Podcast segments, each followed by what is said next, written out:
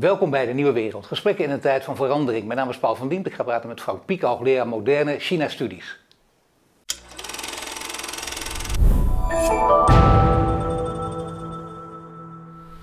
Frank, welkom. Hallo. We praten nu uh, een paar dagen na de bestorming van het uh, Capitool. En uh, dat is ook interessant om te kijken hoe daarop gereageerd wordt. Hè? En, want met jou gaan we over China praten, maar ja, China en Amerika veel met elkaar te maken natuurlijk, zeker in geopolitiek opzicht. Wat, is de, wat vond je van de reactie van de Chinezen op Amerika? Nou, uh, dat hij uh, de bestorming van het kapitool en de politiereactie daarop vergeleek met uh, wat er in Hongkong in 2020 gebeurde en de politie daar. En zei dat de Hongkong-politie uh, tenminste gedisciplineerd was opgetreden. En dat er ook geen doden waren gevallen. Dat is natuurlijk een hele voorspelbare reactie. Dat verbaasde me helemaal niets. Um, en het is al heel lang zo dat uh, de Chinese Communistische Partij met uh, meesbuilen zit te kijken naar wat er in Amerika zich allemaal afspeelt. Uh, als een voorbeeld van de chaos en ellende die democratie kan veroorzaken. en als een bewijs voor de superioriteit van hun systeem. Ja, nee, dat is duidelijk. Het speelt, uh, omdat dat, dat verschrikkelijke woord eigenlijk weer te gebruiken, speelt in de kaart. Want dat heeft altijd weer met strategie te maken. Maar ja, in dit geval is het heel duidelijk. Het speelt natuurlijk enorm in de kaart. Dus ze maken er op een bijna ironische manier gebruik van. Vond ik ook wel opvallend hè, in die teksten. Ja. Het was echt een ironische jijbak. En dat ging maar door. Ja, maar dat is ook die specifieke woordvoerder die uh, aangesteld van Buitenlandse Zaken in uh, Peking, die aangesteld is om juist uh, wat ste steviger boodschappen richting het Westen af te geven. Dus die maakt ook grappen, die zegt ook controversieel en harde dingen, juist om Westelingen een beetje op de kast te jagen. Dat is, zijn, dat is zijn baan. Ja. En je kent hem persoonlijk of niet? Nee, nee, nee, gelukkig niet. Maar, nou, gelukkig niet. Nou nee, het lijkt me ook een hele onaangename man. Maar uh, ja, hij maar doet zijn werk wel heel erg goed. Ja, nee, maar gewoon vanwege nieuwsgierigheid. En ja, als je dichtbij zit, is mooi. Want daar hebben we het ook over jou natuurlijk, over leraar moderne China-studies. Je bent van huis uit, zoals het dan heet, cultureel antropoloog. Mm -hmm. je hebt in verschillende landen gewoond, onlangs twee jaar in Berlijn mm -hmm. gezeten. Um, en je bent uh, iemand die uh, dus heel veel van China weet. En sommige mensen weten heel veel van China zonder de taal te spreken en te lezen. Sommigen met. Uh, tot welke categorie behoor jij? Nou, ik ken mijn Chinees, mijn modern Chinees, is naar eigen zeggen, mag ik, als ik dat mag zeggen, is behoorlijk goed. Ja. Wij zouden die gewoon een gesprekje kunnen voeren in het Chinees. Oh ja, zonder enig ik probleem. ik, heb ja. ook wel, ik geef ook wel lezingen in het Chinees en dat soort dingen. En natuurlijk lees ik Chinees. Oh, okay. Ik heb ook al duizenden interviews in mijn lange leven gedaan in het Chinees met Chinezen en zo. Ja. Uh, het is natuurlijk niet op het niveau van mijn Engels. Dat is logisch, uh, dat kan niet, want het afstand tussen het Engels, en Nederlands en het Chinees is gewoon veel te groot.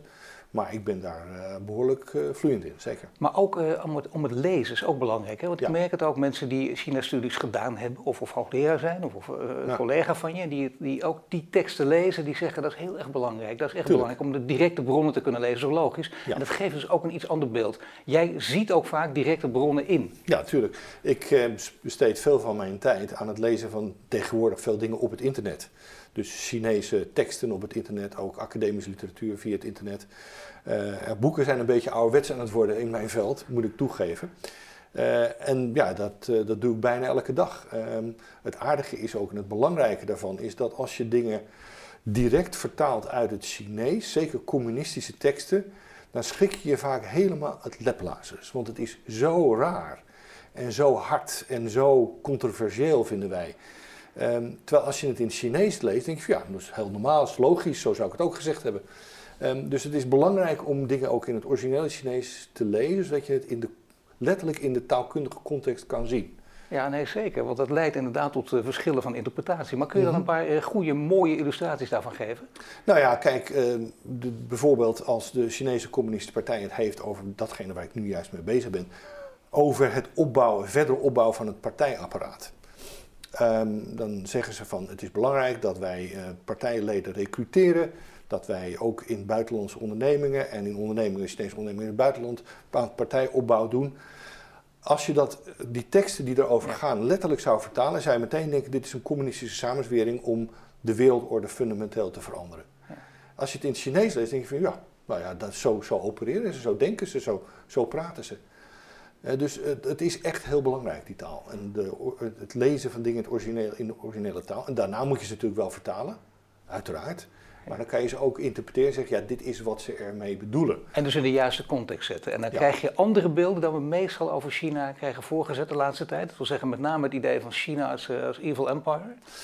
Uiteraard. Um, er is een hele industrie ontstaan de laatste vier jaar, zeg maar, uh, in het uh, veroordelen en afschilderen van China als inderdaad een, uh, het, rijk van het kwaad, zou we zeggen in het Nederlands. Ja. Wat Reagan een tijd lang met de Russen deed, hè? Daar, ja. daar komt het helemaal ook vandaan. Het, komt, het is de Koude Oorlog ehm, manier van denken en het manier van portretteren. Het, China past ook heel erg goed in dat vijandbeeld dat Amerika nodig heeft om zichzelf te definiëren. Uh, het is bijna of de Amerikanen het prettig vinden dat ze nu eindelijk weer iets hebben om zich echt tegen af te zetten en echt te bevechten. Um, het probleem hiervan is niet dat China een uh, geweldig, vriendelijk, aardig land is en de communistische, communistische partij het allerbeste met ons allemaal voor heeft. Ik wou net zeggen. Nee, dat is helemaal niet zo. Het is een communistische partij. Het is daarom een partij die je altijd moet wantrouwen. Net goed als je elke regering trouwens moet wantrouwen. Maar communisme is in principe altijd, heeft een element van een samenzwering.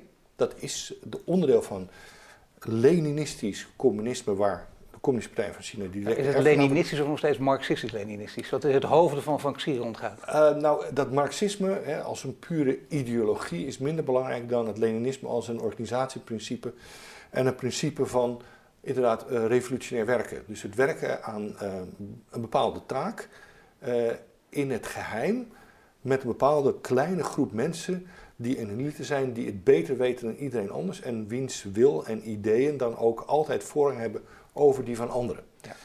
Uh, dat is uh, essentieel aan het Leninisme en dat heeft de Communistische Partij in Xi Jinping heel erg sterk. Of ze geloven in het Marxisme, of zelfs in ideeën van Mao, doet er dan eigenlijk niet zoveel meer toe. Het gaat er meer om, ze hebben nu bepaalde doelen. Ja. Die hebben te maken met China's grootsheid, met uh, China's plaats in de wereld, met de, met de superioriteit van de Chinese cultuur en samenleving. Uh, en natuurlijk ook revanchisme ten opzichte van het Westen, heel erg belangrijk. Die ideeën worden uh, zonder aanzien des persoons letterlijk doorgeduwd. en dat hoort echt bij dat Leninistische element van de communistische partij. Maar die ideeën, die ideeën, laten we dan even het Leninisme noemen, die, die ook als ordeningsprincipe, die zitten vooral in, in de hoofden van, van, van de partijleiders en van de grote, de grote leiders. Zie je op dit moment meer dan bijvoorbeeld de ideeën van de keizerlijke traditie daarvoor? De dat zijn, je stelt eigenlijk twee verschillende vragen. Um, ja, nou, de keizerlijke traditie, geef maar twee antwoorden. Oké, okay, de keizerlijke traditie daarvoor speelt een rol, zeker. Uh, met name op de manier waarop de Communistische Partij de Chinese um, samenleving bestuurt en beheert. Um, en de manier waarop de Communistische Partij zich portretteert als de belichaming, letterlijk bijna, de belichaming ja. van de essentie van de Chinese cultuur en beschaving. Uh, dat is één ding. En dat hebben ze heel erg duidelijk in de afgelopen 15, 20 jaar een onderdeel gemaakt van hun legitimiteitsprincipes. Um, de ideeën van uh, Leninistische organisatie um, en het elite-principe uh, dat daarbij hoort, die zijn heel erg duidelijk verankerd in, in de ideologie, in het schrijven, in de manier waarop de hele Communistische Partij opereert. Dat is zeker niet beperkt tot een tiental of twintigtal of honderdtal mensen aan de top. De hele partij is er volledig mee doordrenkt. Nou zeg je dat er een, uh, een industrie is ontstaan. Hè? De laatste vier, vijf jaar een industrie ontstaan die China wil neerzetten als evil empire. Mm -hmm. Maar uh, die industrie, er zijn prachtige boeken van, van hele uh, grote denkers over verschenen, die, die ik ook met rode oortjes gelezen heb. Waardoor je denkt, nou er zit toch wel heel veel in. Mm -hmm. Maar jij denkt dat dat niet waar is. Want het is een industrie, dus het is gewoon een truc om geld aan te verdienen. Nou, nee, het gaat niet om geld. Um, althans, van sommige schrijvers misschien wel, maar over het algemeen gaat het niet om geld. Uh, het gaat erom dat uh, vanuit Amerika um, er een beeld wordt geschetst dat China de nieuwe vijand is, die letterlijk te vuur en te zwaard moet worden bestreden. En bestreden kan worden, ingeperkt kan worden en kleiner gemaakt kan worden, zodat de dominantie van de Verenigde Staten in de wereld door kan blijven gaan. Ja. Dat is de ambitie. En daarom portretteren ze het als een, het rijk van het kwaad. Um, als je zegt van natuurlijk is China geen vrolijk en gezellig land en de Communistische Partij is een zeer gevaarlijke organisatie, um, dan is dat iets anders dan zeggen dat het het rijk van het kwaad is. Je moet altijd kijken wie je kan vertrouwen, waarover, op wat voor manier en in hoeverre. Maar dat betekent niet dat je ze in een hoek moet douwen en zeggen van wat ze ook doen, ze zijn altijd de vijand. Het maakt niet uit, want het, voor ons is het belangrijkste dat ze ons niet, kunnen, niet alleen niet kunnen bedreigen, maar zelfs dat ze onze hegemonie in de wereld niet kunnen aantasten, of zelfs dat ze eigenlijk al te groot zijn geworden. Het punt van daarvan is, zelfs als je vindt dat de westerse beschaving superieur is aan de Chinese beschaving. En dat de westerse vind je dat trouwens of niet? Nee, dat vind ik niet, maar heel oh. veel mensen denken dat impliciet. Ja. Dat de westerse beschaving de plicht heeft bijna, hè, de white man's burden, om uh, de, de, de, het goed van democratie, van mensenrechten, van nu ook klimaatideologie en dergelijke, te verspreiden over de hele wereld. Zelfs als je dat vindt, dat betekent nog niet dat uh, je China dan kan proberen in te perken, omdat China eenvoudigweg te groot is. Het is te machtig, het laat zich niet meer inperken. Het is te laat daarvoor. Het gaat niet gebeuren. En zelfs als slaag je erin om deelsuccesjes te boeken, dan kan ik je op een briefje geven dat de Communistische Partij en eigenlijk alle Chinezen in de hele wereld, of ze communisten zijn niet, nooit zullen ophouden totdat ze gelijk hebben gekregen, hun zin hebben gekregen. Dus laten we zeggen, ook in termen van machtspolitiek. Hè? Want uh, natuurlijk in zo'n wereld wordt er natuurlijk naar jou gekeken als ja, maar is antropoloog. Uh, geweldige achtergrond. Ik heb het ook ooit gestudeerd, nooit zo ver geschopt als jij natuurlijk. Ik moet bijna zeggen, niet praktiserend. Maar je hebt dan wel een bepaalde kijk naar zaken. Je bent nieuwsgierig. Je wil, je, je wil met verwondering kijken. Mhm. Je wil door de bril van de ander kijken. Probeer dat te doen tot bepaalde hoogte. Heb ik altijd wel geleerd. Hè? Dat je zegt, ja, wacht even. Je mag ook uh, de ene waarde boven de andere plaatsen. Daar kun je stevige discussies over hebben. Dat is zelfs heel belangrijk. En vervolgens krijg je te maken, als het gaat over, over China en Amerika, met machtspolitiek en met mensen die mhm. geopolitiek denken. Die zeggen allemaal mooi en aardig wat hier aan die tafel wordt gezegd, bijvoorbeeld, of aan andere tafels. Mhm. Maar uh, luister even, China uh, is dat uitbreiden, wordt nog steeds groter. Mhm. Wij willen ook onze welvaart behouden, willen ook groot blijven. Dus let daarop. Kijk naar bijvoorbeeld projecten als de Nieuwe Zijderoute. Uh, en, en nog veel meer, naar grote handelsverdragen die China sluit. Dus daar moeten we uiterst alert op zijn, natuurlijk. Dat, maar dat is precies wat ik zeg. je moet juist ik ben als antropoloog iemand die probeert te begrijpen hoe de communistische partij de wereld ziet. En op welke manier dat haar handelen bepaalt. Dat betekent niet dat ik het ermee eens ben. Dat is, een, dat is iets heel anders. Maar het is heel belangrijk om te begrijpen hoe die organisatie en de mensen die die organisatie bemensen denken. En wat ze willen. Uh, en als je dat niet begrijpt, zal je verkeerde beslissingen nemen. Dan zal je inderdaad zeggen, ze zijn een absolute vijand. Uh, terwijl wat zij doen voor hun volkomen rationeel is, bepaalde doelen dient Ehm, en als je die kent, dan kan je ervoor zorgen dat je op bepaalde terreinen met ze samen kan werken waar het kan en waar het in je eigen belang is. En waar kan je ook veel gerichter juist niet met ze samenwerken waar het niet in jouw belang is. Dus ik maak juist een geopolitiek... Dit heeft niets met ideologie te maken, dit, heeft echt met, dit is puur praktisch. Dit is puur praktische machtspolitiek. Dit is, uh, dit is het realisme zeg maar, in, de, in buitenlands beleid. Ja. Dat we eigenlijk in ons beleid met China heel hard nodig hebben. Want we zijn niet realistisch, we zijn ideologisch in, in ons. Dus we moeten oppassen met praten over mensenrechten, niet meer over de Oeigoeren hebben, niet meer over Hongkong hebben. We moeten niet zeggen dat wij een fijne open democratie hebben die we ten alle tijden moeten verdedigen en de Chinezen hebben dat niet. Dat is toch een andere maatschappij, dat moeten we niet meer doen? Wat we moeten doen is zeggen dat, uh, en met alle middelen die, ons, uh, die we hebben, um, is onze eigen waarde en ons eigen systeem in ons eigen land en ons eigen cultuurgebied uh, verdedigen en uitbouwen en versterken. Tegen eventueel Chinese uh, uh, initiatieven in, als die er zouden zijn. Dat, daar moeten we heel hard in zijn en heel duidelijk in zijn. Ik denk niet dat wij het vermogen ooit nog zullen hebben om in China te bepalen wat daar gebeurt in de manier waarop de, het land wordt bestuurd. Of de bevolking wordt uh, gemanaged, of beheerd en wordt vormgegeven. We kunnen daar van alles van vinden en ik vind er ook van alles aan. Ik vind het ook heel erg vreselijk wat er vaak gebeurt in Xinjiang, maar ook elders. Maar ik heb niet de, niet de illusie dat ik daar iets aan kan doen. Niet de ambitie, wij zeggen. Nou, ik, ik heb niet de illusie en daarom niet de ambitie. Nee. Ja?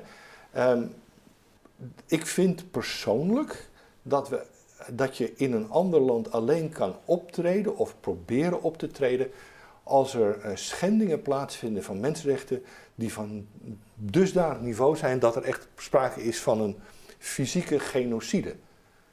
Uh, maar um, om te zeggen van hoe men omgaat met de Oeigoeren, hoe vreselijk het ook is, ligt niet op dat niveau. Nee, maar dat sowieso. Dat je wel met een land te maken hebt waar geen democratie bestaat. En je ziet bij ons hoe, hoe die ook onder druk staat. Er zit veerkracht in. En uiteindelijk is dat, dat uh, sommigen noemen het de beste of de minst slechte vorm. Er is niks beters bedacht. Dus laten we dat in ieder geval hoe dan ook inderdaad blijven verdedigen. Voor onszelf. Die vrijheid die we hebben. Ja, voor onszelf. Ja, voor onszelf natuurlijk. Maar dat, dat doen we omdat uh, de ander wel aan het binnendringen is. Nogmaals, de nieuwe zijderoute. Dat is een groot project, een heel groot project. En daar zijn mhm. mensen toch een beetje bang voor. Daarvoor te geroepen, de Evil Empire, let op, wees niet naïef. Kijk eens waar ze mee bezig zijn. En dat is vanuit Chinees opzicht natuurlijk te begrijpen. Hè. Ze hebben natuurlijk alles nodig, eh, grondstoffen, noem maar op. Ja. En ze moeten, ze moeten exporteren en ze willen ook uh, economisch wereldleider met, met hoofdletters worden natuurlijk. Ja. Maar dat willen wij toch niet? Ze, maar dat zullen ze ook worden. Er is niets wat wij kunnen doen om dat nog te stoppen. We kunnen het vertragen, we kunnen het moeilijker maken. Maar we kunnen het niet meer ongedaan maken. Het zal gebeuren. Betekent dat dat je ze gewoon hun gang moet laten gaan? En dat nee, dat je, dat je moet zorgen dat bijvoorbeeld in het geval van de, van de nieuwe zijderoute... dat wij moeten zeggen, er zitten goede aspecten aan. Dingen die de wereld dienen, die ons misschien ook kunnen dienen. En daar willen we graag mee samenwerken. Maar er zijn ook elementen aan die uh, tegen onze belangen indruisen waar we dus uh, niet aan meewerken, die we zullen proberen ook uh, tegen te werken. Kun je iets noemen waarvan je zegt dat is echt, want ook al zet je die Chinese bril op, uh, dat druist echt tegen onze belangen, daar moeten we gewoon duidelijk realpolitiek bedrijven? Um, ik denk dat ehm, de meeste dingen die China op het ogenblik doet in het kader van de One Belt One Road, of de nieuwe zijderoute, of hoe je het ook noemen wil, ja. op zich positief zijn. Het grote probleem is dat het hele pakket in totaliteit een machtspolitieke expansie dient. Dus het is geweldig wat ze doen met investeringen in infrastructuur. Het is geweldig wat ze doen met het, uh, met het helpen van uh, arme landen uh, en, en, met investeringen daar ook en, het, en, en dergelijke. Dat is allemaal goed. Maar het punt is dat het een, een doel dient dat tegen onze belangen ingaat. Dus wij willen niet dat China's, China een totale dominante rol krijgt tot bij onze voordeur. Dat willen we niet. Dus daar moeten wil we. jij ook niet, hè? Dat wil ik ook nee, Voor de duidelijkheid nog even. Natuurlijk wil ik dat niet. Maar dat betekent dus we moeten zeggen van we willen graag samenwerken met jullie om uh, treinverbindingen aan te leggen of om te investeren in schone energie in uh, landen die nu uh, notoir vervuilend zijn. Of we willen graag met jullie samenwerken op het gebied van armoedebestrijding in Afrika en dergelijke. Maar, samenwerken, is, is dat juist niet een naïeve gedachte? Bij samenwerken wordt er vaak gewezen op, op, op voorbeeld, laten we dan klimaat maar als voorbeeld nemen. Nou, je wil energiedoelstellingen halen. China roept het ook naar de hele wereld. Uit propagandaoverwegingen zeggen wij dan vaak. Hè. Doen ze waarschijnlijk ook, denk ik. Uh, om te laten merken, kijk eens even hoe goed wij het doen. We halen die doelstellingen wel. Maar hoe doen ze dat? Door af en toe gewoon miljoenen steden plat te leggen. Dat we zeggen, ja, er is even twee dagen geen stroom, maar geen verwarming. Mm die verhalen is nou bekend. En er staat uh, verkeerschaos. Half december deden ze het nog. Mhm. Dat zijn toch methoden waar we wel iets over moeten zeggen. Dat is dan toch niet een vingertje, maar toch een, een, een waarschuwende vinger. Want pas op, voor je het weet zijn wij ook de Ja, maar dat, uh, je zegt precies eigenlijk wat, wat ik ook vind. Namelijk dat wij niet China moeten toestaan om hier te bepalen hoe wij ons land besturen en hoe wij hier leven. Dat is de grens. En um, daar moeten we heel erg gespitst op zijn. Maar we moeten niet zeggen dat als China hier aanwezig is, wat ze zijn, of hier invloed heeft, dat dat per definitie slecht of gevaarlijk is. Er zijn aspecten die prima zijn. Als Chinese bedrijven hier in Nederland investeren, in 90% van de gevallen is dat prima, dienen onze doelen, helpt ons met economische groei. Maar er is 10% waar we helemaal niet blij van worden. Nee, en dat zijn bijvoorbeeld belangrijke dingen. Als we zich met de infrastructuur gaan bemoeien, met, met, met ICT, waardoor je denkt, kijk uit en zo. Ze weten te veel van onze pakken data af. We gaan, uh, ze gaan uh, technologie gaan we niet alleen exporteren, maar die wordt ook van ons afgepakt. Daardoor kunnen ze ons overmeesteren, mm om, om, dat stevige woord maar even te gebruiken. Dat zijn mhm. toch allemaal dingen waar je heel alert op moet blijven, of niet? Ja, maar ons overmeesteren is niet het doel. Het, het primaire doel van China is om zichzelf te versterken. Um, en zij zijn nog niet in de modus, ik denk ook niet dat ze in de modus komen, dat ze totale werelddominantie nastreven. Nee, nog niet, nog niet. Dus nee, maar ze hebben niet, dat zit ook niet zo in de cultuur zoals het bij de Amerikanen zit. Ze hebben niet het idee dat ze de hele wereld uh, hun model moeten opleggen of hun manier van leven of hun manier van denken. Uh, wat dat betreft zit die superioriteit van China zit toch meer in van de voorbeeldwerking. En dat zie je ook heel duidelijk de manier, in de manier waarop de communistische partij zich portretteert, ook in het buitenland.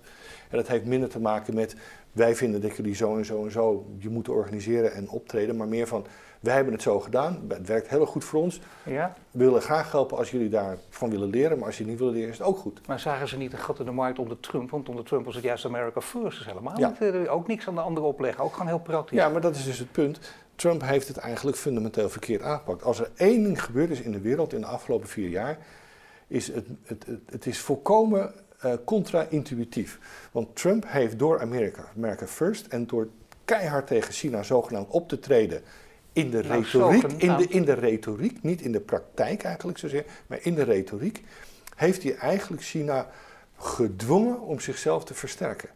En veel eerder dan ze van plan waren om echt naar voren te komen en echt in de openbaarheid te stappen met hun plannen om een grootmacht nou ja, soms moest je er ook optreden. Als het ook over handelsverdragen gaat. Chinezen waren dat niet gewend. Die dachten juist, dat is ook wel, daar hangt er maar vanaf welke strategie je volgt natuurlijk. Hè. De ene strategie is, eh, we moeten dat met zachte hand ver vooruitkijken doen. Of we moeten ook op korte termijn af en toe zeggen, tot hier en niet verder.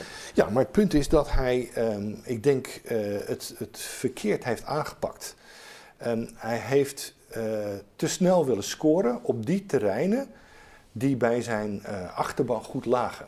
dus handel, import en export met name. En uh, proberen om ook China het leven zoveel mogelijk zuur te maken op allerlei terreinen. Uh, of dat nou strategisch was of niet. Hij, heeft dus, hij is dus eigenlijk gaan doen wat hij eigenlijk op heel veel andere beleidsterreinen ook doet. Hij is gewoon ruzie gaan maken op zoveel mogelijk punten. en hij is niet chirurgisch opgetreden en hij is niet hij heeft niet goed nagedacht over van wat willen wij wel en wat willen wij niet van China. Hij heeft gezegd, we willen China helemaal niet. Of ik wil gezien worden als iemand die heel erg anti-China is. Maar hij had natuurlijk ook een aantal praktische stappen gezet, waar hij niet alleen zijn achterban, maar ook andere delen van Amerika en de westerse wereld uiteindelijk wel blij mee waren. Die achteraf zeiden, nou dat hebben we misschien verkeerd te zien goed dat Trump dat juist wel gedaan heeft. Want Obama bleek uh, op sommige gebieden juist te slap in zijn China-politiek. Ja, dat viel wat wel ook in China in de kaart speelde. Hè? Ja, dat nee, dat viel... Kijk, het, Obama heeft een aantal fouten gemaakt. Maar uh, zeker in de laatste paar jaar van zijn tweede ambtstermijn is hij juist behoorlijk stevig geworden op China. Op een manier waarvan ik zeg, nou dat was eigenlijk wel uh, in orde. Dat was eigenlijk wel de manier om het aan te pakken. Wat vond je dan de goede aanpak? Um, door bijvoorbeeld ervoor te zorgen dat uh, militair gezien uh, China, China's expansie in de Pacific duidelijk niet een halt werd toegeroepen. In ieder geval dat er gezegd van daar moeten wij iets aan gaan doen samen met onze bondgenoten. Um, zonder nou onmiddellijk een oorlog te willen beginnen, maar heel duidelijk proberen samen te werken met zoveel mogelijk landen op het gebied van handel, militair, om China ehm, duidelijk te laten maken dat niet alles zomaar kan gebeuren. Maar daarvoor heeft hij een hele grote fout gemaakt, en dat is in de, de Zuid-Chinese Zee, ja. dat hij daar in 2012 en 2013 China toeliet om die eilanden op te bouwen. Ja. Uh, en dat is een hele, hele grote fout dat wou geweest. Zeggen, een cruciale fout. Ja, die een hele grote fout geweest waar wij dus nu de prijs voor betalen. Precies. Dat had hij niet moeten doen, maar later is hij met zijn, toen de pivot to Asia echt ook serieuze tanden kreeg, is hij wel degelijk behoorlijk stevig uh, erin en in toenemende mate stevig erin gegaan. Dus je moet er wel stevig tegen in, tegen de Chinezen? Absoluut, ja, maar je moet het chirurgisch, je moet zeggen van wat willen we wel, wat willen we niet. En niet zeggen van we gaan nu eens even China pesten. Op alle terreinen die we maar kunnen bedenken. Wat Trump heeft gedaan. Want daarmee creëer je een wereld van inderdaad een evil empire en, en, en een, een, een, goed rijk.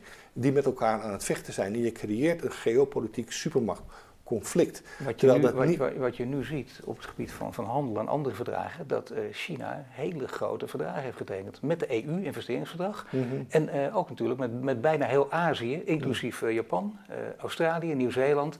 Dat is een enorm pact, gigantisch groot. Miljarden mensen zijn erbij betrokken. Mhm. Wat betekent dat dan voor de, voor de echt geopolitieke verhoudingen? Nou, ten eerste moet ik uh, daarvoor zeggen dat dat uh, de manier is waarop de wereldhandelsorde uh, veranderd is in de afgelopen vijf, zes jaar. de, de regelgeving, of de ambitie van een regelgeving die mondiaal is, via de WTO en andere mondiale internationale organisaties, dat geeft, wordt steeds meer vervangen door bilaterale verdragen of multilaterale verdragen tussen specifieke landen.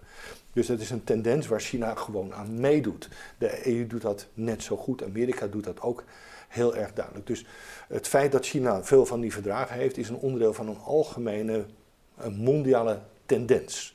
Ja. dus het is misschien niet zo China-specifiek en bedreigend als het lijkt. En we hebben ook grote verdragen met Japan bijvoorbeeld afgesloten, met Canada en dergelijke. Dat zijn belangrijke verdragen geweest.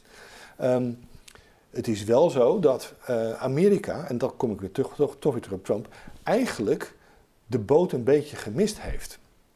Want er was een Trans-Pacific Partnership, waar Trump op de eerste dag van zijn ambtstermijn ongeveer meteen is uitgestapt.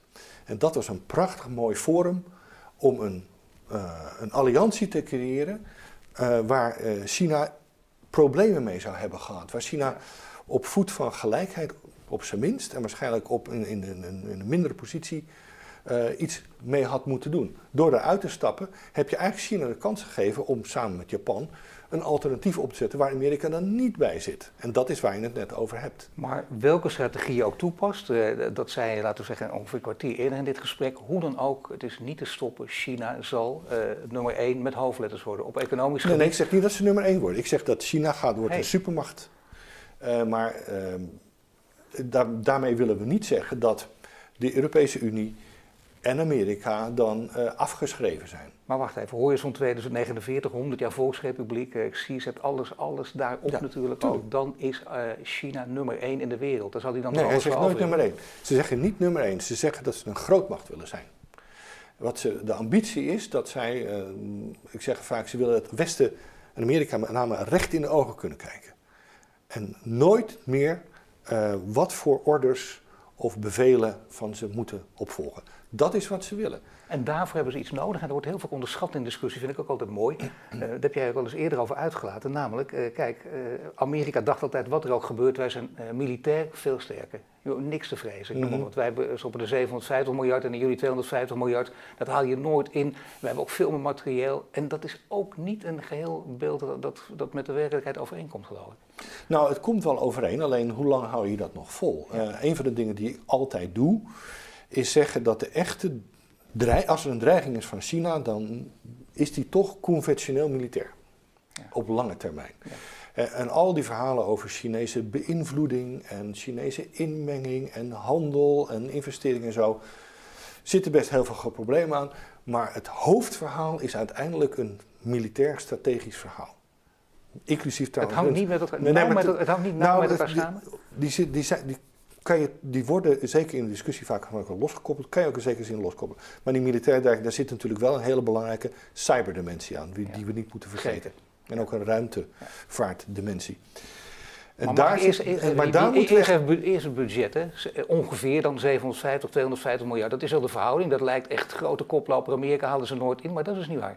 Dat kunnen nou, ze in rap tempo inhalen. Niet in rap Dat zijn ze wel van plan niet in rap tempo. Zijn maar ze wel van plan? Ze zijn van plan om uh, militaire parity, dus gelijkwaardigheid, ja. te creëren met de Verenigde Staten. En, en dat, dat, kunnen ze ook waarmaken? Ik denk dat ze het over 30 jaar waar kunnen maken, maar niet nu. Ja. Uh, ze hebben al een, een soort, soort uh, ja, een, een, puntje op de horizon gezet voor 2035, wanneer ze grosso modo gelijkwaardig zijn. In 2049 inderdaad, 2050, dan volledige gelijkwaardigheid willen hebben.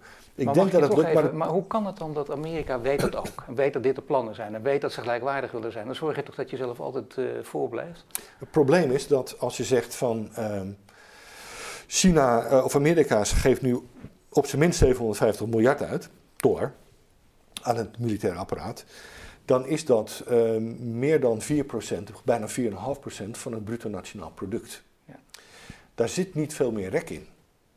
Uh, dus dat, dat, als je dat percentage nog verder omhoog wil brengen, dan gaat het echt pijn doen in de economie, in de maatschappij. Dus dat betreft zit Amerika al een beetje aan de top van haar kunnen. Terwijl bij China de rek nog veel groter is. Het zit op ongeveer 2,6 of 2,8 ja, procent van het bruto nationaal product. En dat is een heel redelijk percentage. Dat is vergelijkbaar met veel andere landen, zoals Rusland en dergelijke. En ook een aantal Europese landen. Um, en, en dus China en bovendien groeit de Chinese economie veel harder dan de Amerikaanse economie. En zal dat ook zeker in de eerstkomende 10, 15 jaar blijven doen. Dus als je die twee dingen bij elkaar optelt, grotere uh, economische groei en nog veel meer rek percentueel gezien, ja. dan is het heel makkelijk voor China om qua uitgaven in ieder geval gelijkwaardigheid met Amerika te bereiken. Maar dat zou dus ook kunnen, want dat zei niet voor niks erbij uh, qua budget. Maar ook als het gaat over cyber, heel groot, dat wordt nog steeds onderschat ook. Hè. Dat is een van de grote verhalen van deze tijd en dat zal nog meer gaan worden. En uh, daarnaast de ruimtevaart. Want hoe is het daar gesteld als je de verhoudingen vergelijkt tussen Amerika en China? Nou, in de ruimtevaart is uh, China, is, voor, voor China is het heel belangrijk. Hij heeft ook prestige-elementen natuurlijk. Um, en het heeft ook, net zoals in de jaren 60 in Amerika, elementen van de technologische spin-off die je ervan krijgt. Ja. Um, Amerika heeft heel bewust, uh, 30 jaar geleden of 40 jaar geleden, besloten dat ruimtevaart niet een prioriteit meer is. Ja. Uh, en dat was inderdaad, denk ik, toen ook een hele rationele en goede beslissing. Dat is het nu niet meer. Dus nu moeten zij juist een inhaalslag plegen, wat heel bizar is eigenlijk. Ja. En ze moeten heel veel dingen weer opnieuw uitvinden, opnieuw leren. Zullen ze vast wel kunnen. Maar zij zijn nu de, ja, de nou, niet de onderliggende partij, maar de partij die aan het inhalen is. En, en, en, China um, heeft forse stappen gemaakt. Het cyberverhaal is een heel ander verhaal. Um, daar zet China natuurlijk al heel lang heel heftig op in. Dat heeft goede componenten, maar ook hele gevaarlijke componenten. Heel veel commerciële espionage, wat ja, ook een beetje bij het spel hoort, vind ik eigenlijk. Maar ook militaire spionage, die veel gevaarlijker is. Daar is men zich in militaire kringen in, binnen de NAVO en in Nederland ook heel bewust van. Het is niet dat men dat niet weet. Men weet dat heel goed. Men zegt zelfs met zoveel woorden van dit is de belangrijkste frontlinie in onze relatie met China. En niet de conventionele relatie. En dan hier, zit, hier, hier ben je wel een evil empire als je niet oppast. Dat, het is China geen evil empire, het is een vijand. Een potentiële vijand. Ja, ja, goed, dat is, dat is wat ik ermee bedoel. Het punt is, kunt, nee, het punt is, je kan een vijand hebben zonder het een evil empire. Zonder te zeggen van we hebben een soort clash of civilizations. We hebben een keiharde rivaliteit op militair gebied die zich ontwikkelt met China. Dat is een feit. Betekent niet dat China het rijk van het kwaad is. Nee, het is een rivaal. Een rivale, ja, die moet je ook kunnen waarderen, die moet je kunnen respecteren. En die hoef je niet af te schilderen als, als bijna onmensen. Nee, maar je moet dat wel gewoon uh, natuurlijk de klus wel klaren. Dus ondertussen wel zorgen waar, en precies weten waar de gevaren liggen en, en weten tot hoever je ze toelaat. Maar wat, wat ik vind uh, hierover is toch dat Amerika heeft dit uh, redelijk goed in de gaten. Um, maar ik denk dat ze, zoals ik al zei, dat ze op langere termijn aan de grenzen van haar groei zitten. En ik denk dat er conventioneel met name, dus conventionele militaire bewapening, dat er hier voor Europa een hele belangrijke rol is weggelegd. Ja.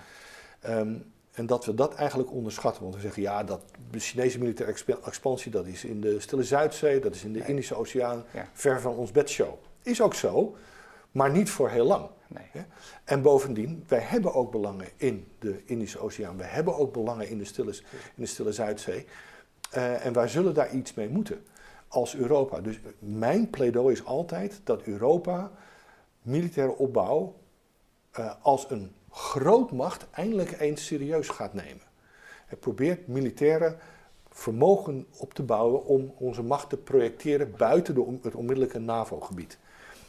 En daar is natuurlijk China een belangrijk doelwit van, maar niet alleen, want we moeten ook in onze relatie met Amerika veel meer strategische autonomie creëren. En dat kan je alleen als je een militaire dimensie hebt. Want het heeft geen zin, of het is gevaarlijk, om militair, strategisch alleen maar achter Amerika aan te hollen. Want Amerika is een supermacht met haar eigen agenda, die niet altijd hetzelfde is als de onze. Dus we moeten het vermogen. Dus heel goed dat we ook, dat uh, met name Merkel, de drijvende krachten achter, nog even vlak voor het uh, einde van de termijn in Europa als leider, dat ze de, dat investeringsverdrag gesloten hebben tussen de EU. Dat is een heel ander verhaal. Het investeringsverdrag is een heel ander verhaal. Ik heb het nu over pure militaire strategie. Ja, maar ik bedoel, ik heb het in machtstermen. Als ja. we het proberen in machtstermen naast elkaar te zetten. Ja. Dat je, dat op zo'n manier. Dus ja, de, de strategische autonomie. Nou, dat woord is eigenlijk meer natuurlijk iets uit het boekje Zeker. van Macron.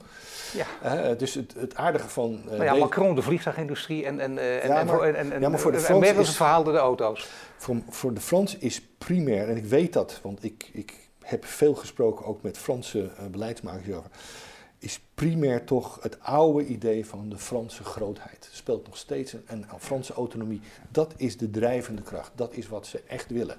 Voor de Duitsers is dat geen, uiteindelijk niet het punt. Uiteindelijk gaat het toch om economische belangen. om te kopen. Dus wat dat betreft is het een alliantie tussen Frankrijk en Duitsland, waar ja, de agendas eigenlijk nee, anders ik, zijn. Ik, volledig met je ik, ik, geloof, dat is ook natuurlijk, maar toch ook de vliegtuigindustrie. En, en, de, de aardig, maar dat is niet uiteindelijk het, het, het, sleutelargument voor de Fransen. Voor de Duitsers, ja, dat is het sleutelargument. En het strategische argument is een tweede. Maar vanuit uh, algemeen strategisch perspectief, dat Europa los van Amerika ook acteert en denkt, uh, hier hebben wij belang bij, om wat voor reden ook. Wij sluiten een verdrag met China, dat is mhm. verstandig. Dat is heel erg verstandig. Het geeft ons armslag uh, en een zekere wrijving ook met de Verenigde Staten, die denk ik heel productief is. Ze zijn onze bondgenoten, ze zullen dat altijd blijven, maar dat betekent niet dat wij alles moeten doen wat zij zeggen en niet achter hun supermachtagenda altijd moeten aanlopen. Er is nog één punt, daar hebben we niet over gehad. Dat moeten we natuurlijk wel hebben. Grote ondernemer in, uh, in China, Jack Ma. En jij weet waar die zit. We praten nu op 8 januari. Hij zit bij jou thuis. Hij zit bij mij thuis op zolder. En uh, het is wel vervelend, want nu moet ik elke dag alleen maar Chinees koken. maar uh, ja, dat is de prijs die je betaalt natuurlijk. Um, nee, we hebben geen idee waar de man zit. Hij zit waarschijnlijk ergens in China. hij heeft ook een min of meer een uitreisverbod gekregen. Althans, het hem sterk geadviseerd om niet buiten China, naar buiten China te reizen. Dus hij zit ergens in China. Uh, waarschijnlijk wordt hij uh, aan de tand gevoeld. Wordt hij misschien zelfs heropgevoed. Um, wordt hem verteld wat hij wel en vooral wat hij niet meer kan doen. Nou, hier moet je kijken, alles in één. Waardoor we zeggen, zie je wel, dat zijn typische Chinezen. Maar daar mogen voor jou, jij zegt, daar moet je niks van zeggen. Daar moet je niks van zeggen. Oh, daar mag je van alles van zeggen, maar je niet, moet niet Wat vind jij ervan? Ik vind dit uh, een volkomen normaal, uh, maar betreurenswaardig onderdeel van de manier waarop het Chinese politieke systeem werkt. Nee, maar volkomen normaal vanuit het idee. Maar je bent geen, vanuit, je bent geen cultuurrelativist, of wel? Uh, ik ben een cultuurrelativist in die zin dat je voordat je een oordeel velt, je altijd eerst moet kijken hoe dingen werken voor de andere partij. Nee, maar dat is bijna, dat is bijna eh, dat, dat, op persoonlijk niveau empathisch natuurlijk. Maar vervolgens is het toch ook heel... Nee, het is niet eh, empathisch, want je, je kan pas Je verplaatst in een andere partij. Je kan, je, je kan pas uh, juist optreden en je eigen belangen verdedigen als je weet wat de, hoe, wat de andere partij drijft en wat ze willen. Ja, maar dat gaat dus zover dat je zegt, nee, ik begrijp heel goed, je bent kannibaal en uh, ik begrijp dat je zelf, uh, dat, dat de kannibalen elkaar opeten, dat is logisch, vanuit jullie perspectief, daar moet ik eigenlijk niks van zeggen. Maar persoonlijk vind ik het belachelijk, zoiets. Nee, nee, nee. Um, dat is, ligt toch een tikje anders, want het punt is dat wij in China niks kunnen veranderen. We hebben de macht niet. Dus we moeten ook gewoon realistisch zijn in wat we wel en wat we niet kunnen. En als we gaan zeggen van wat er gebeurt met Jack Ma, of wat er gebeurt met Ai Weiwei in het verleden, of wat er gebeurt met de Oeigoeren en, en, en uh, wat er gebeurt in Hongkong, daar kunnen we van alles van vinden, maar het gaat geen iota veranderen. Helemaal niet. Dus het heeft geen zin om daar heel erg op hard te gaan hameren. Dat hebben we vele tientallen jaren gedaan en dat heeft geen enkel effect gehad uiteindelijk. Nee, het is alleen uh, wel duidelijk uh, voor in het achterhoofd te houden, per definitie, misschien wel op de voorgrond, dat je wel weet met wie je te maken hebt. Hoe dan ook, dat we nou, dat, dat niet vergeten. punt. Kijk, de Chinese Communistische Partij, ik ben, de Communistische Partij heeft op mij geschoten in 1989 in Peking. Jij was op Plein van de Hemelse Vrede. Ja, dus het werd op mij geschoten, gelukkig hebben ze, hebben ze gemist. Maar ik ben geen vriend van de Communistische Partij. Maar ik ben wel een, uh, ik heb heel veel, niet bewondering, maar respect voor ze. Want ik weet wat ze hebben gedaan, ik weet wat ze ook kunnen doen en ik weet dat je niet ze kan behandelen als een of andere dictator in Afrika die, uh, waarvan we zeggen, ja, die moet maar weg. Zo is de communistische partij niet. Dat lukt je gewoon niet nee, meer. uiteindelijk, ik begrijp wat je, wat je zegt, alleen dat betekent wel, jij zou er nooit willen wonen ik zou er wel willen. Nou, nu zou ik het wel gevaarlijk vinden voor mezelf, omdat ik een aantal dingen over China heb gezegd die ze waarschijnlijk niet zo leuk vinden. En me laat, nou, daar heb je het al. Dat is het belangrijkste wat er is. Je wil kunnen zeggen wat je wil. Tuurlijk. Um, ik, zou daar, ik heb daar ook wel best gewoond, lang, en dat was altijd heel erg leuk. Maar China is natuurlijk ook wel veranderd de afgelopen tien jaar onder Xi Jinping. Dus nu is het ook inderdaad een land waarvan ik zeg van ik zou me daar niet helemaal veilig voelen. Zeker, persoonlijk. Nou, dat vind ik een, uh, een mooi slotakkoord van dit gesprek. Frank Pieker, hartelijk dank. Graag gedaan.